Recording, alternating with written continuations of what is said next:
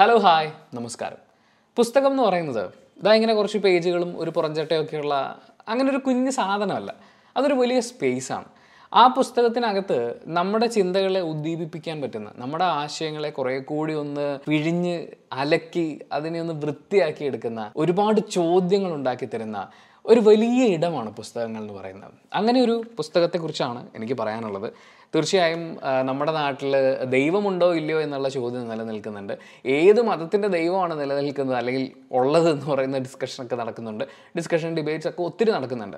അക്കൂട്ടത്തിലേക്ക് ചോദ്യങ്ങളുമായി വരുന്ന ഒരു പുസ്തകമാണ്. പുസ്തകം ഒരുപാട് വർഷങ്ങൾക്ക് മുമ്പ് പറഞ്ഞിരുന്ന ഒരുപാട് കാര്യങ്ങളെ നമ്മുടെ മുന്നിലേക്ക് എത്തിക്കുന്നതാണ്. മൈത്രി ബുക്സ് പബ്ലിഷ് ചെയ്യുന്ന പെരിയാർ ഇ വി രാമസ്വാമിയുടെ ദശാവതാരങ്ങളും കെട്ടുകഥകളും എന്ന പുസ്തകം. മലയാളം പരിഭാഷയാണ് ഞാൻ വായിച്ചത്. ഇതിന്റെ മലയാള പരിഭാഷ ഒരുക്കിയിരിക്കുന്നത് കൈനഗിരി വിക്രമൻ സാറാണ്. ഹിന്ദു മതവിശ്വാസ പ്രകാരം ദശാവതാരങ്ങളെ കുറിച്ച് കേൾക്കുന്നുണ്ട്. മത്സ്യം കൂർമ്മം വരാഹം എന്നൊക്കെ പറഞ്ഞിട്ട്.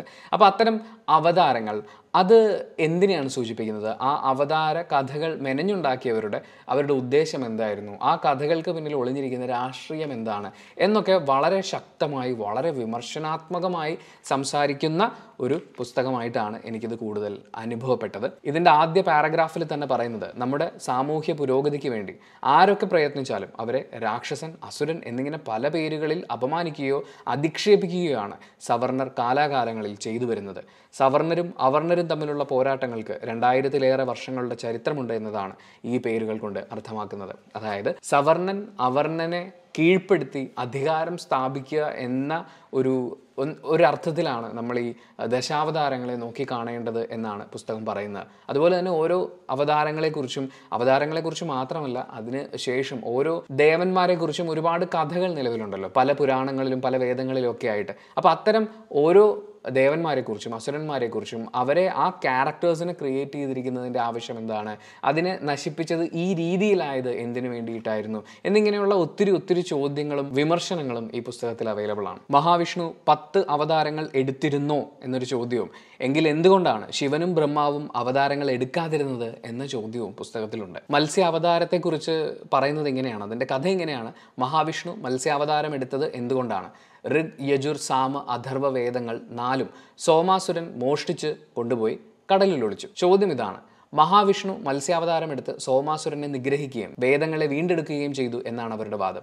വേദങ്ങളെല്ലാം എഴുതിയതല്ലെന്നാണ് പറയപ്പെടുന്നത്. പിന്നെ എങ്ങനെയാണ് മോഷ്ടിച്ച് കടലിൽ ഒളിപ്പിക്കുന്നത്? ഈ അവതാര കഥയിലൂടെ ഒരു കാര്യം വെളിച്ചത്ത് വരികയാണ്. അക്കാലത്തെ അസുരന്മാർ ബ്രാക്കറ്റിൽ ദ്രാവിഡന്മാർ ദേവന്മാരുടെ ബ്രാക്കറ്റിൽ ആര്യന്മാർ കുത്തകയായിരുന്ന വേദങ്ങളെ എതിർത്തിരുന്നു എന്നുള്ളതാണ്. അതായത് വേദങ്ങളെ അവ പ്രചരിപ്പിച്ചിരുന്ന ആര്യന്മാരെ എതിർത്തിരുന്ന അവർണരെ കീഴ്പ്പെടുത്തിയതിന്റെ സൂചന പോലെ അല്ലെങ്കിൽ കീഴ്പ്പെടുത്താനുള്ളതാണ് കീഴ്പ്പെടാനുള്ളവരാണ് എന്ന ഒരു പഠിപ്പിക്കലിന്റെ ഉദ്ദേശമായിട്ടാണ് ഇത്തരം കഥകൾ ഉണ്ടായിട്ടുള്ളത്. എന്നാണ് പിന്നീട് അങ്ങോട്ടും പുസ്തകം സംസാരിക്കുന്നത്. നമ്മളിപ്പോൾ ഈ വീഡിയോ ചെയ്യുന്ന സമയത്ത് ഓണ സമയമാണ് ഓണ സമയത്ത് അപ്പോൾ വാമന അവതാരത്തെക്കുറിച്ച് നമുക്ക് എഴുതിയിരിക്കുന്നത് എന്താണെന്ന് നോക്കാം. കഥ എങ്ങനെയാണ്? മഹാബലിയെ ചക്രവർത്തി അദ്ദേഹത്തിന്റെ ഭരണ നേട്ടങ്ങളാൽ പേരും പ്രശസ്തിയും ആർജിച്ച് ഭരണം നടത്തിക്കൊണ്ടിരിക്കുമ്പോൾ അദ്ദേഹത്തെ നിഗ്രഹിക്കാൻ ആര്യന്മാർ മഹാവിഷ്ണുവിനോട് ആവശ്യപ്പെട്ടു. തന്റെ മുമ്പിൽ യാചിച്ചെത്തുന്നവർക്ക് മുപ്പത്തിരണ്ട് തരം വക ധാന്യങ്ങളും വാരിക്കോരി കൊടുക്കുന്നവനാണ് മഹാബലി. ആ മഹാബലിയെ നശിപ്പിക്കുവാനാണ് വിഷ്ണു കെണിയൊരുക്കിയത്. വാമനൻ എന്ന ബ്രാഹ്മണ ബാലന്റെ വേഷത്തിൽ എത്തിയ വിഷ്ണു തനിക്ക് യാഗം നടത്താനായി മൂന്നടി മണ്ണ് ദാനമായി നൽകുമോ എന്ന് മഹാബലിയോട് ചോദിച്ചു. ദാനശീലനായ അദ്ദേഹം അത് കൊടുക്കാമെന്ന് സമ്മതിച്ചു. ഉടനെ തന്നെ വാമനൻ തന്റെ വിശ്വരൂപമെടുത്ത് ഭൂമിയെ ഒരടിയായും ആകാശത്തെ രണ്ടാമത്തെ അടിയായും അളന്നു തീർത്തു. മൂന്നാമത്തെ അടി താൻ ഇനി എവിടെ വെക്കും എന്ന് ചോദിച്ചു.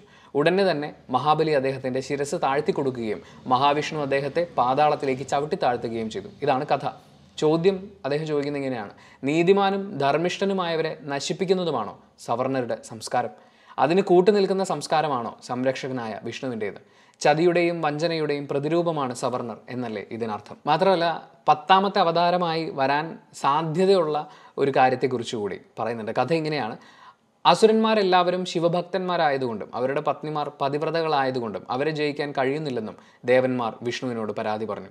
മഹാവിഷ്ണു ബുദ്ധന്റെ വേഷമിട്ട് അസുരന്മാരെ ശിവഭക്തിയിൽ നിന്ന് പിന്തിരിപ്പിച്ച് അവരെ കബളിപ്പിച്ച് കൊലപ്പെടുത്തിയെന്നാണ് സ്കന്ദപുരാണം പറയുന്നത്. ചോദ്യം എങ്ങനെയാണ് സ്കന്ദപുരാണത്തിൽ ഇല്ലാത്തത് മറ്റൊരു പുരാണത്തിലും ഇല്ലെന്ന പഴഞ്ചൊല്ല നിലവിലുണ്ട്. വർണാശ്രമ ഹിന്ദുമതത്തിന്റെ യുദ്ധക്കൊതിമൂത്ത ഹിന്ദുമതത്തിന്റെ അടിവേര് പിഴുതെറിഞ്ഞ് ഹിന്ദുമതത്തിന്റെ പൊള്ളത്തരങ്ങൾ തകർത്തെറിഞ്ഞ ബുദ്ധനെ മഹാവിഷ്ണുവിന്റെ അവതാരമാക്കാൻ ശ്രമിക്കുന്നത് കള്ളക്കഥയല്ലേ? ഇതിന് മറ്റെന്ത് തെളിവാണ് വേണ്ടത്? ഇനിയുണ്ട് ദശാവതാരങ്ങൾ അത്രയും ദ്രാവിഡ ജനതയുടെ ശത്രുക്കളാണ് എന്ന രീതിയിലും പല ദേവന്മാരെക്കുറിച്ചും പല റെഫറൻസുകൾ. ഇപ്പം മനുഷ്യന്റെ ഉടലും മറ്റൊരു ജീവിയുടെ തലയുമായുള്ള ഒരുപാട് വിഗ്രഹങ്ങളുണ്ട് ഒരുപാട് ആരാധനാമൂർത്തികളുണ്ട്. അതൊക്കെ ഗ്രീക്ക് വിശ്വാസങ്ങളിൽ നിന്നുൾപ്പെടെ പണ്ട് നിലനിന്നിരുന്ന പല വെസ്റ്റേൺ വിശ്വാസങ്ങളിൽ നിന്നും അടിച്ചു മാറ്റിയതാണ് എന്നൊക്കെ പുസ്തകത്തിൽ പറഞ്ഞു പോകുന്നുണ്ട്. അതിനോടൊപ്പം ചിലയിടങ്ങളിൽ വളരെ കുറച്ച് ഇടങ്ങളിൽ മാത്രം പരിഭാഷപ്പെടുത്തിയ ആളുടെ ചില വ്യാഖ്യാനങ്ങൾ കൂടി കൊടുക്കുന്നുണ്ട്. അത് കൃത്യമായി അദ്ദേഹത്തിന്റെതാണ് എന്ന് പറഞ്ഞ് ബ്രാക്കറ്റിലാക്കി തന്നെയാണ് കൊടുക്കുന്നത്. ഒത്തിരി ഒത്തിരി ചോദ്യങ്ങൾ എനിക്ക് തന്ന ഒരു പുസ്തകമാണിത്. തീർച്ചയായും ഒരു വായനയ്ക്ക് ഞാൻ സജസ്റ്റ് ചെയ്യുന്നുണ്ട്. ഈ പെരിയാർ ഇ വി രാമസ്വാമിയെക്കുറിച്ച് ഒരുപാട് ഞാൻ സിനിമകളിലൊക്കെയാണ് കേട്ടിട്ടുള്ളത്. അദ്ദേഹത്തിന്റെ എഴുത്തുകൾ അദ്ദേഹത്തിന്റെ പ്രസംഗങ്ങൾ അങ്ങനെയൊന്നും ഇതുവരെ ഫോളോ ചെയ്തിട്ടില്ലായിരുന്നു. ഈ പുസ്തകം വായിച്ച് തീരുമ്പോൾ ഒരുപാട് നല്ല ചോദ്യങ്ങൾ ചിന്തിച്ച് ഉത്തരം കണ്ടെത്തേണ്ട തീർച്ചയായും യുക്തിയോടുകൂടി ജീവിക്കുക എന്ന് പറയുന്ന ഒരു കാര്യം വരുമ്പോൾ തീർച്ചയായും മതവിശ്വാസങ്ങൾ അതും ചോദ്യം ചെയ്യപ്പെടേണ്ടത് തന്നെയാണ്. അങ്ങനെ നോക്കുമ്പോൾ ഇതിൽ പറയുന്ന എല്ലാം ശരിയാണ് ഇത് അങ്ങനെ കണ്ണുപൂട്ടി വിശ്വസിക്കണം എന്നൊന്നുമല്ല ഞാൻ പറയുന്നത്.